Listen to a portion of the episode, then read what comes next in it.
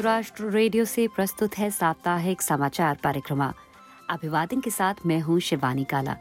27 जनवरी 2023 के बुलेटिन में सुनिए। हॉलोकॉस्ट स्मरण दिवस के मौके पर निरंतर सतर्कता बनाए रखने की पुकार। आतंकवाद के विरुद्ध लड़ाई में मानवाधिकारों की रक्षा ज़रूरी, यूएन प्रमुख ने किया आगाह। म्यांमार में मानवाधिकार स्थिति बिगड़ने के साथ ही देश का संकट हुआ और भी गहरा। खाद्य पदार्थों में जहरीले रसायन ट्रांस फैट के पूर्ण उन्मूलन पर बल। हम आपको याद दिलाते चलें कि वैश्विक परिप्रेक्ष्य वाली मल्टीमीडिया समाचार सामग्री के लिए आप हमारी वेबसाइट पर आना ना भूलें। पता है news dot U N dot org slash H I आप हमारा न्यूज़ लेटर भी सब्सक्राइब कर सकते हैं, जिससे समाचार आपको हर दिन मिलते रहेंगे। अब समाचार विस्तार से। संयुक्त राष्ट्र महासचिव एंटोनियो गुटरेश ने शुक्रवार 27 जनवरी को यहूदी जनसंहार यानी हॉलोकॉस्ट स्मरण दिवस के अवसर पर आयोजित एक कार्यक्रम को संबोधित करते हुए आगाह किया कि यहूदीवाद विरोध, नफरत भरी बोली व संदेशों और भ्रामक जानकारी का खतरा सदैव मौजूद है, जर्मनी में नाथी पार्टी के उदय के 90 साल बाद भी। एक रिपोर्ट के साथ हैं सचिन गौड़ दूसरे विश्व युद्ध के दौरान नाथसियों ने 60 लाख से ज़्यादा यहूदियों और अन्य लोगों का जनसंहार किया था। हॉलोकॉस्ट के पीड़ितों की स्मृति में हर वर्ष 27 जनवरी को यह स्मरण दिवस मनाया जाता है। यूएन प्रमुख ने अपने संबोधन में कहा कि 90 वर्ष पहले नाथसी पार्टी ने जर्मनी की सत्ता संभाली और कुछ ही महीनों में बुनियादी संवैधानिक अधिकारों को ध्वस्त कर दिया गया। सर्वाधिकारवादी शासन का रास्ता खोला गया। यूएन प्रमुख ने कहा कि आज भी नफरत के उस सायरन की गूंज को सुना जा सकता है और हमें सजग बने रहना होगा। Holocaust remembrance is a call to be on constant alert, never to be silent in the face of hate. महासचिव एंटोनियो गुटेरेश कह रहे थे कि हॉलोकॉस्ट स्मरण दिवस निरंतर अलर्ट बने रहने की एक पुकार है। नफरत के सामने कभी चुप न रहा जाए असहिष्णुता को कभी बर्दाश्त न किया जाए और अन्य लोगों की पीड़ा के प्रति बेपरवाही न दर्शाई जाए। यूएन प्रमुख ने क्षोभ प्रकट किया कि यहूदीवाद विरोधी नफरत को आज हर जगह देखा जा सकता है और इसकी गंभीरता बढ़ रही है। उन्होंने कहा कि नफरत भरी बोली व संदेशों, चरम विचारधाराओं और भ्रामक जानकारी के दुनिया भर में तेज़ी से फैलने की एक वजह है ऑनलाइन माध्यम। उन्होंने टेक्नोलॉजी कंपनियों से लेकर नीति निर्धारकों और मीडिया सभी से इस पर लगाम कसने और ऐसे बचाव उपायों को अपनाने का आग्रह किया जिन्हें लागू किया जा सकता हो। संयुक्त राष्ट्र इस दिशा में निरंतर प्रयासरत है। हेट स्पीच पर यूएन महासचिव की एक कार्य योजना प्रस्तुत की गई है।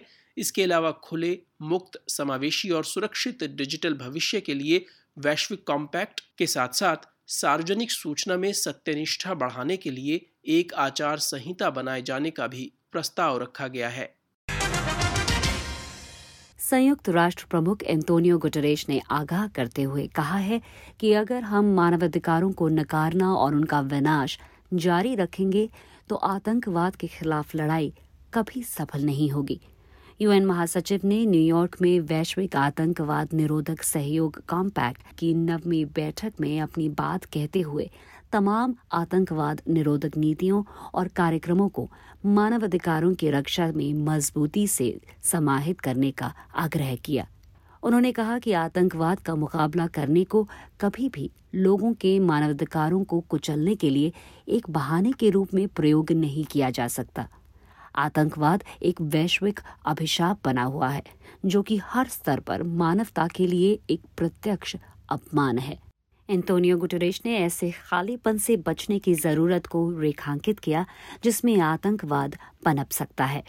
यूएन प्रमुख ने प्रस्तावित नवीन शांति एजेंडा को ऐसे समाजों के निर्माण के लिए एक समग्र व वृहद दृष्टिकोण पर केंद्रित करने की पुकार लगाई एंटोनियो गुटरेश ने प्रौद्योगिकी को नियमित करने की समस्या को भी रेखांकित किया, जहाँ एक बटन को छूने भर से आतंकवाद फैल सकता है।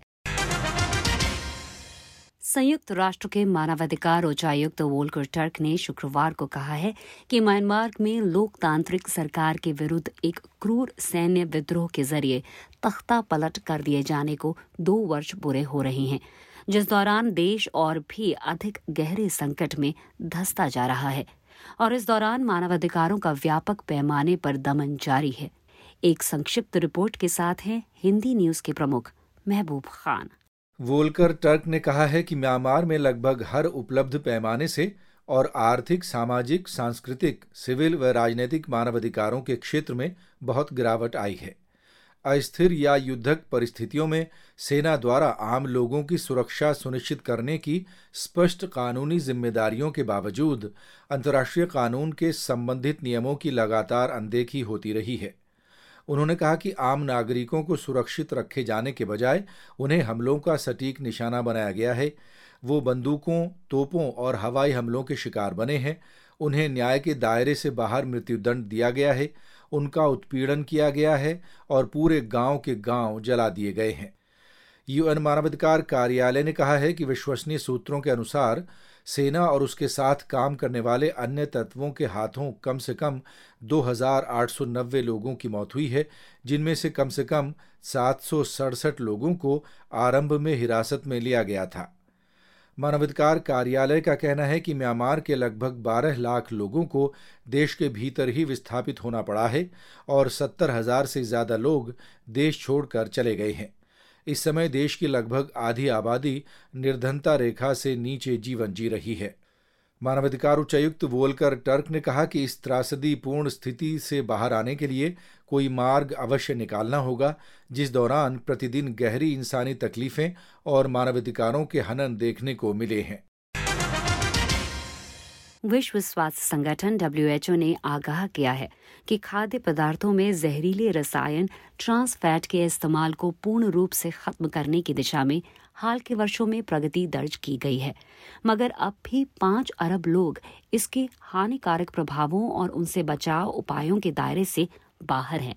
इस स्थिति में लोगों के लिए हृदय रोग और असामयिक मौत होने का जोखिम बढ़ जाता है।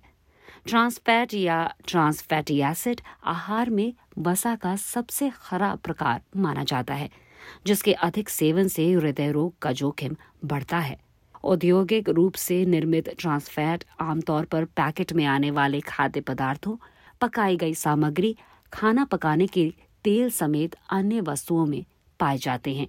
यूएन स्वास्थ्य एजेंसी ने 2018 में जारी अपनी एक अपील में खाद्य वस्तुओं में ट्रांसफैट के इस्तेमाल को पूर्ण रूप से खत्म करने का आग्रह किया था, जिसके बाद मौजूदा स्थिति की समीक्षा के लिए एक नई रिपोर्ट जारी की गई है।